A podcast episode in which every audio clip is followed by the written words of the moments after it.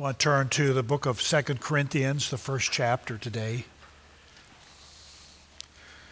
Just get this high enough for me to see my Bible.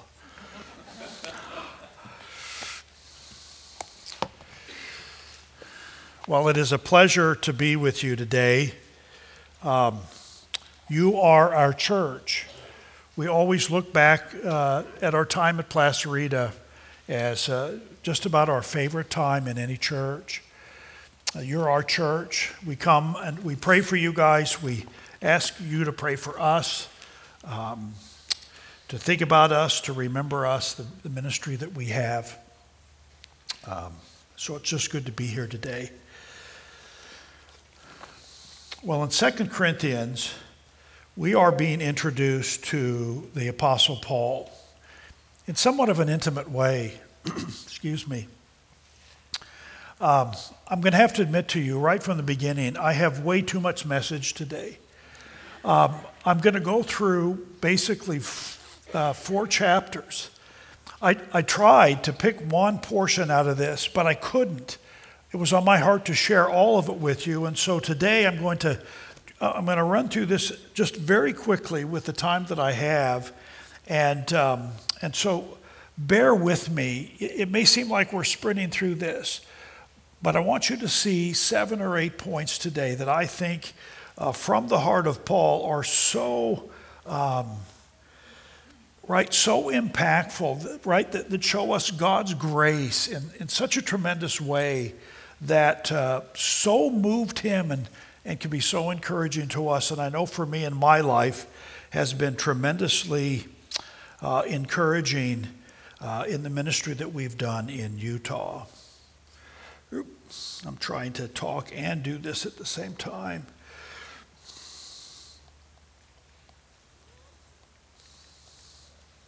All right, here we go.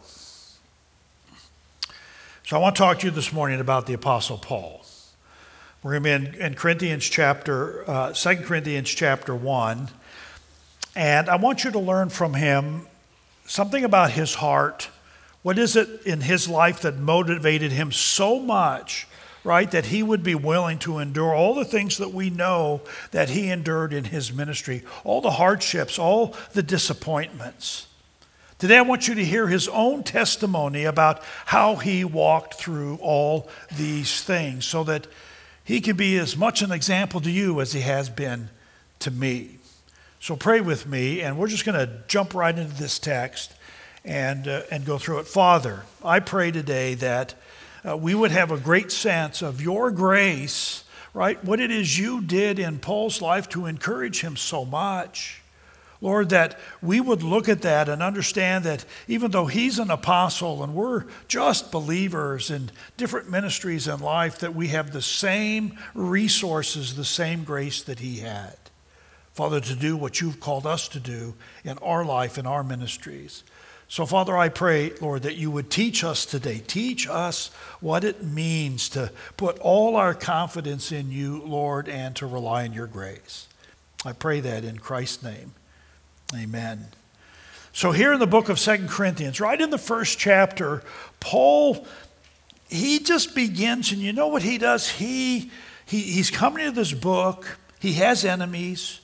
They're, uh, they're trying to stop the work that he's doing.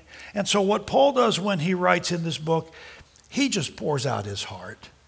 He just pours out his heart to these people, right? And if I were to sum up what it is that he is uh, going to share with us today, it would just be this God always remains faithful to his purposes, he always does. The Apostle Paul believed that without question. It was his strong conviction. Let me show you what I mean. Let's just drop into his life today. Chapter 1, beginning in verse 8.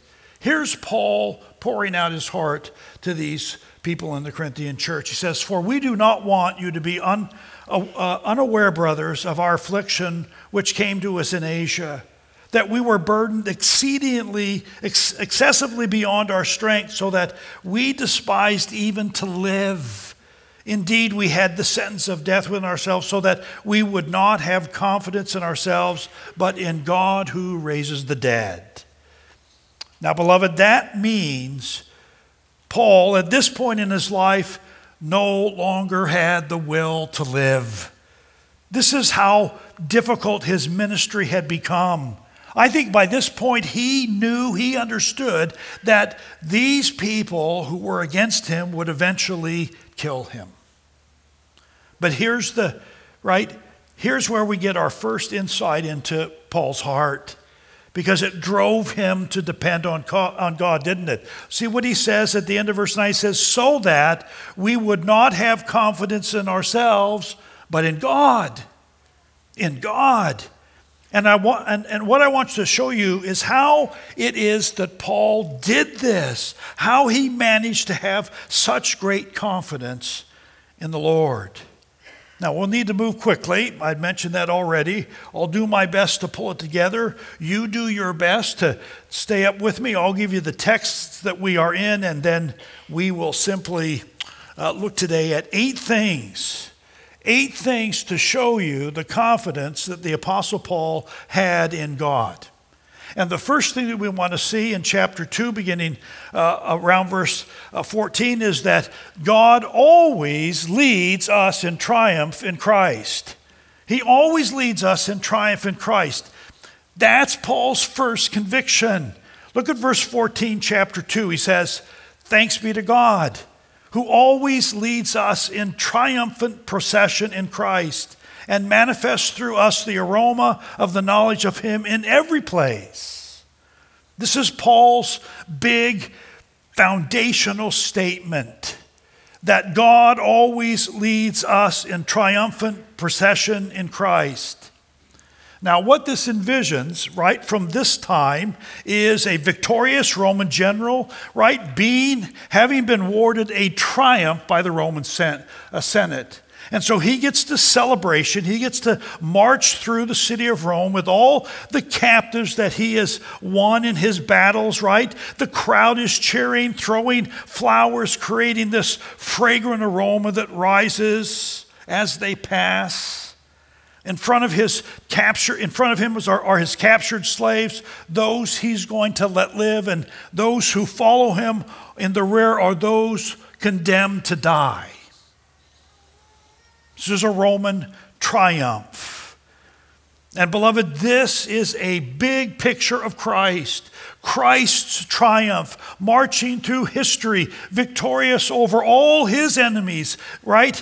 Gathering them all together in his providential procession through all time right? Those who are his, his slaves who he has saved out front, followed by all those he has conquered but not saved, right, who would not bow the knee, destined to be judged and condemned, taking up the rear.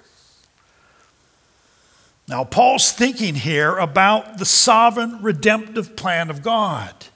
This is what he's thinking about, where Christ's, right, is triumph over everyone, those who live and those who die. And in the midst of this epic plan, Paul says, we're a fragrance of Christ. Chapter 2, verse 15. Every believer, right? And that fragrance is the gospel on our lips, isn't it? It's the gospel that we speak. Like the smell of those flowers crushed underfoot, filling the air. Right? Telling us this important truth that you need to hear right? That God uses us in his salvation plan, in his redemptive plan. He works through us in the ministry of the gospel, he says, everywhere. And he always leads us in triumph in Christ right? Whether people receive the gospel or not. Some people want to receive it, some people simply want need to be warned by it. See, and we can be confident, we can be as confident as the Apostle Paul was that God will accomplish all he sets out to do through us. right? If we simply, it says, verse 17, speak God's word, right? If we speak his word with sincerity in his sight, in Christ, knowing that we have been commissioned by him. And so that's Paul's first great confidence is that God always leads in triumph in Christ. Then he goes on, he says this in chapter 3, verse 4. He says, Such confidence we have through Christ toward God that uh, we are not that we are sufficient in ourselves to consider anything as coming from ourselves, but our sufficiency is from God, who also made us sufficient as ministers of a new covenant. Guys, this is Paul's second great confidence that our sufficiency is from God. Our ability to be part of his redemptive plan comes from him. He makes us sufficient ministers, right? Paul says of a new covenant, of a new covenant, based not on the letter of the law, but in the power of the Spirit. And so God makes us ministers and empowers us just as he did the Apostle Paul. He fills our cells with his spirit and moves us not based on our abilities, our personality, but because of the regenerating, empowering, new life giving presence of God's Spirit within us. That was a new covenant promise, wasn't it? His Spirit would be poured out. And beloved, if you are a new covenant believer in Christ, you have been filled with the Spirit who makes you sufficient, makes you adequate, abundantly prepared for the work God calls you to do as ministers of that covenant. Right? As the pleasing aroma of Christ spreading the fragrance of the knowledge of Him everywhere. You see, that was, Paul, that was the Apostle Paul's second great confidence. Our sufficiency is from God. We simply need to be ready to speak up. Here's the third. The third great confidence we are being transformed into the image of God's Son chapter 3, beginning in verse uh, 7 through 18. Paul now is continuing. He's talking into the third chapter, speaking about this new covenant, the glory of the new covenant compared to the old covenant, compared to the law, the Mosaic law.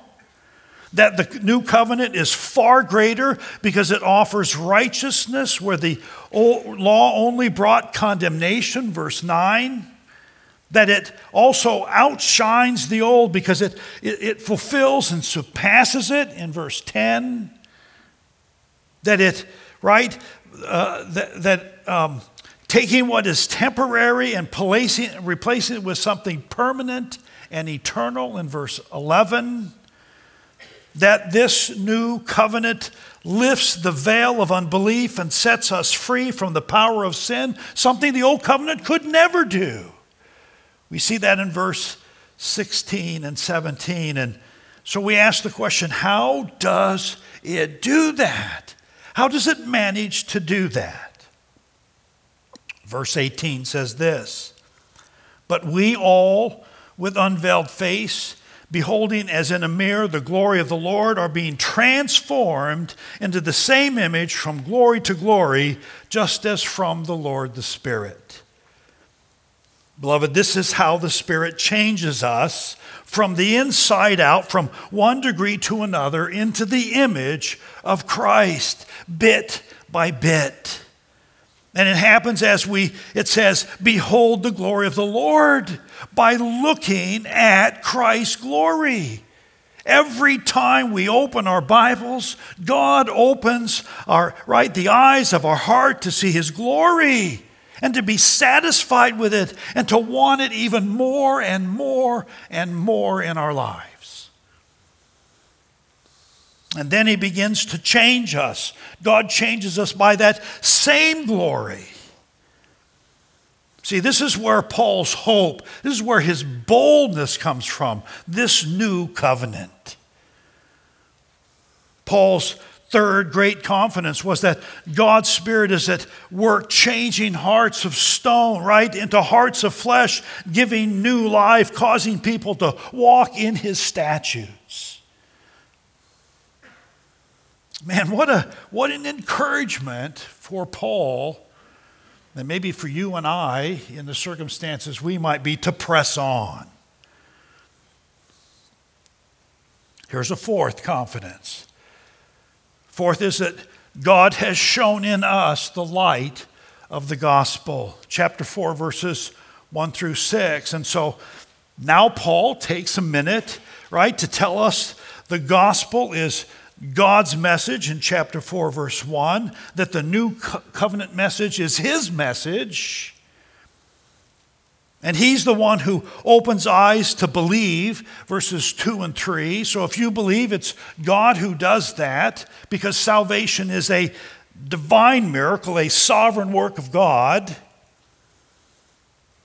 See, our job is to be faithful to proclaim it, but only God can save a soul, right? We know that.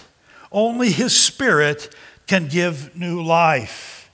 And so when Paul says this, in chapter 4, verse 4. When he says this, he says, The God of this world has blinded the minds of unbelievers to keep them from seeing the light of the gospel of the glory of Christ, who is the likeness of God. We have to ask ourselves, what was God's response? How did God respond to that? His response was this in verse 6 his response was, For it is the God who said, Let light shine out of darkness, who has shown in our hearts to give the light of the knowledge of the glory of God in the face of Jesus. And so God's response is to put the light of the gospel into us. Into us right? We can't save anybody, we can't make the miracle happen, but God uses us in that miracle. He uses us. This is how Paul under this is how he talks about it. This is why he was so confident. It's Jesus who gives light to the blind. He lifts the veil, but he's doing it through us right? Whenever we bring the light of the knowledge of the glory of God in the face of Jesus to them.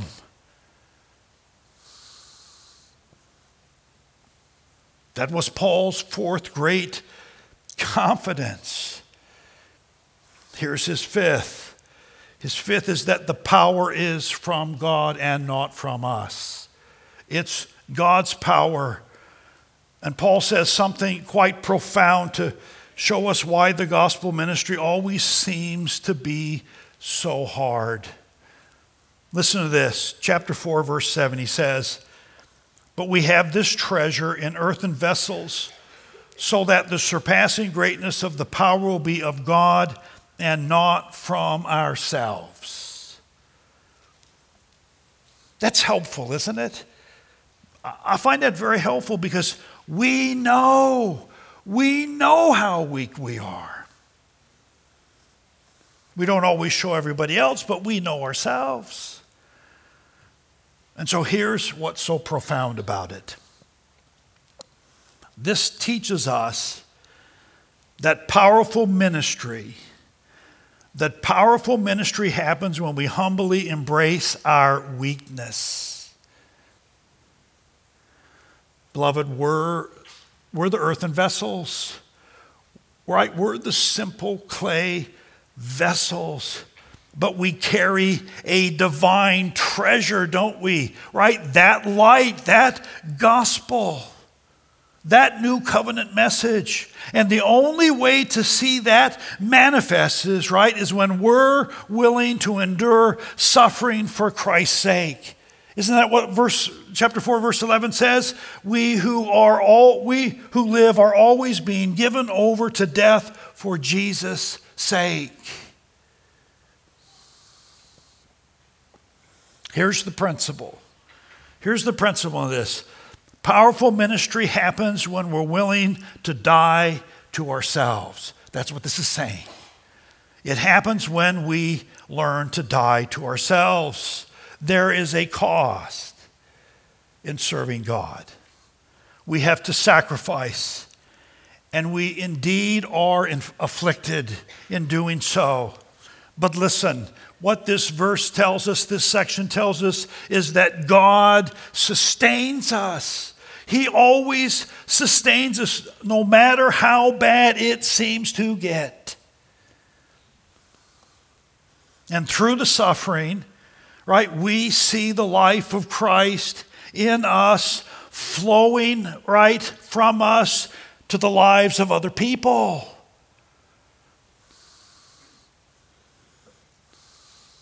That's what he means, verse 12. So death is at work in us, but life in you. That's Paul's fifth conviction, right? That the surpassing greatness of the power will be of God and not from ourselves. Here's the sixth. And I know I forgot to use this overhead. Oh, thank you. Who's doing that? that is so cool. That's so cool. All this, I, this is like I stand in front of a simple podium at, at my church. All these buttons and bells and whistles really intimidate me.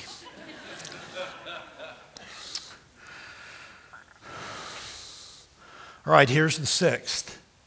Paul's sixth conviction was this, right? That our inner man is being renewed day by day. That we are being renewed day by day. And so, if we should have to suffer, if we should even maybe have to die for preaching the gospel, Paul says this. He says, We speak knowing that he who raised the Lord Jesus will raise us also with Jesus and bring us into his presence. You see, that belief, that belief of Paul's helped keep him at it. It helped him keep at it, right? Even when he might despair even to live, it says, he says because someone needs to bring that gospel message to these people. Someone needs to do that. This was Paul's perspective. He said, Therefore, we do not lose heart. Chapter 4, 4, verse 16. We do not lose heart, but though our outer man is decaying, yet our inner man is being renewed day by day. For our momentary light affliction is working out for us an eternal weight of glory far beyond all comprehension. This was his sixth great conviction that our inner man was being renewed. It was being renewed day by day. Every morning you had a new opportunity, right? If you confessed your sins and started again, you got a new start.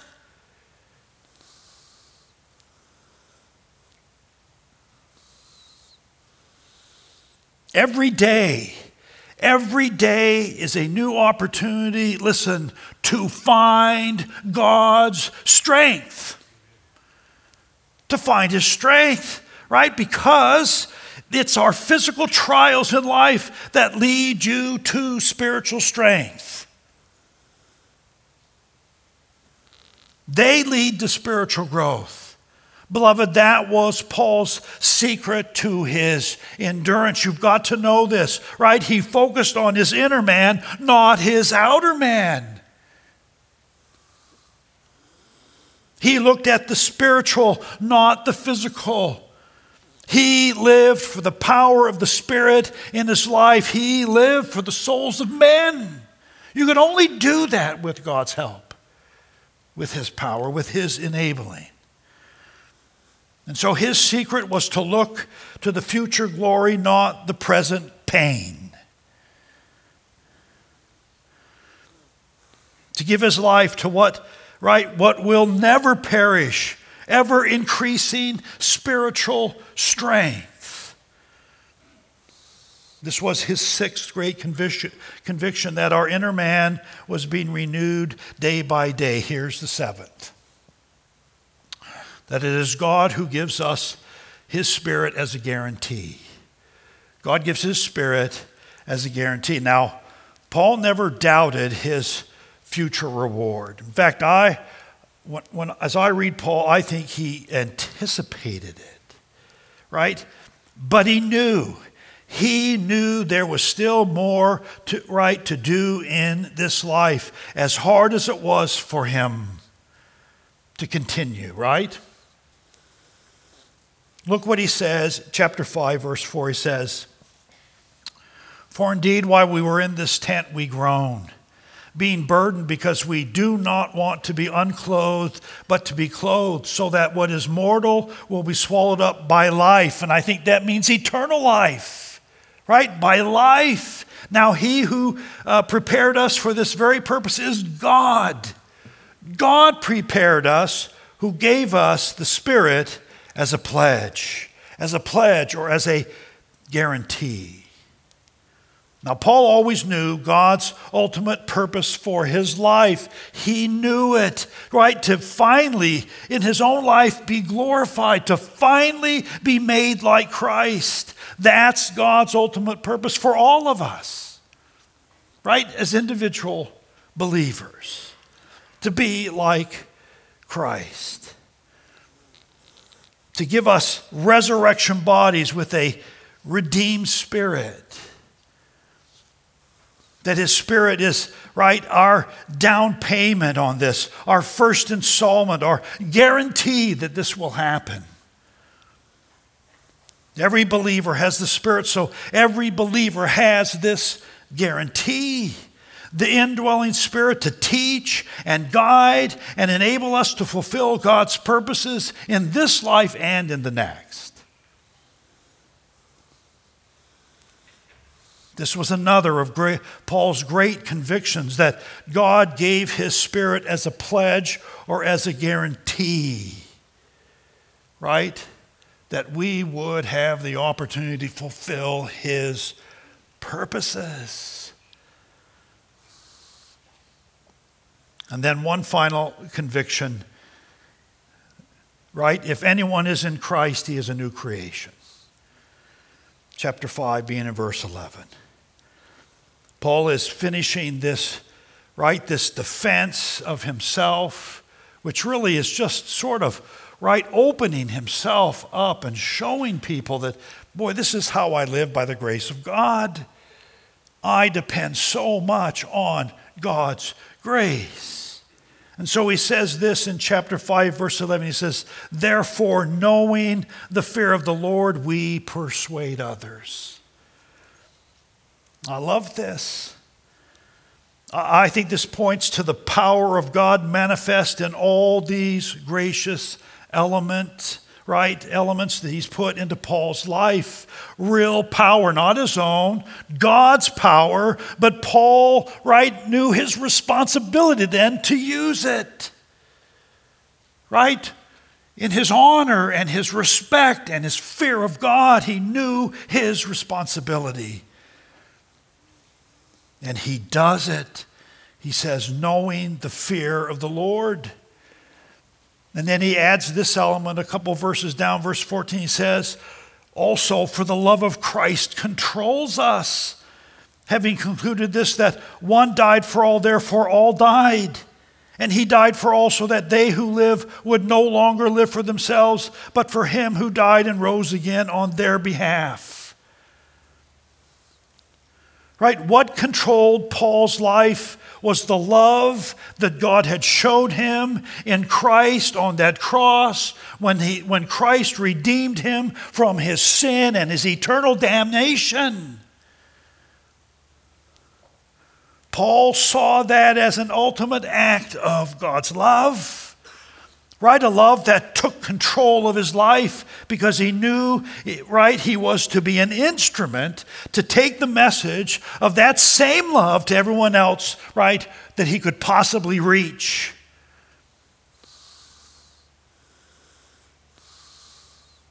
Right? That one has died for all, for all, he says, therefore all have died. You see it there in verse 14, right? This is an, a reference to Christ's substitutional death on the cross. He died in our place for us.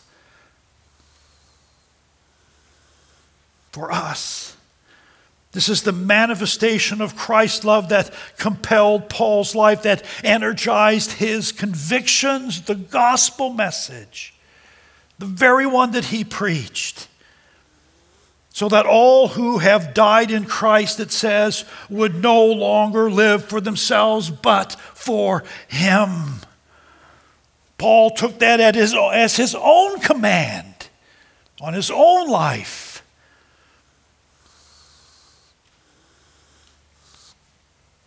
And then he finishes with this Therefore, if anyone's in Christ, he is a new creation. The old things passed away, behold, new things have come. Now, all these things are from God. They're from God who reconciled us to himself through Christ and gave us the ministry of reconciliation. So, what new things is he talking about? Right? Many, but how about this? right? That God always leads us triumph in Christ. How about this? Our sufficiency is from God, right? Or that we are being transformed into the image of His Son, that God has shown in us the light of the gospel, that the power is from Him and not of us that our inner man is being renewed day by day, and God gives us His Spirit as a guarantee of His purposes in our life. And so, if you are in Christ, you are a new creation. And then he finishes, and I'll finish with this. He says, And if you're a new creation, you are also an ambassador for Christ. God making his appeal through you, he says, through you. And what is his appeal? Paul makes it right here. We implore you on behalf of Christ, be reconciled to God. For our sake, he made him to be sin who knew no sin, so that in him we might become the righteousness of God. Amen. Father, Oh, Lord, we've gone through this so quickly. I know. But I think we get the point, Lord. This is all of you, right? We gain our strength, we gain our confidence, we, we are motivated, uh, Lord, by your grace. It's nothing in us. There's nothing in us. All we are is weakness and more weakness. But Father, when we honestly admit that, and lean utterly into you, on you, on your spirit to help us through the Word of God, right? To speak, to speak the gospel, just to speak up and start. Lord, uh, you prove all these things that are true of us as new creatures in Christ. Oh, thank you, Lord. Father, motivate us the same way you did Paul. Give us these strong convictions, I pray. In Jesus' name, amen.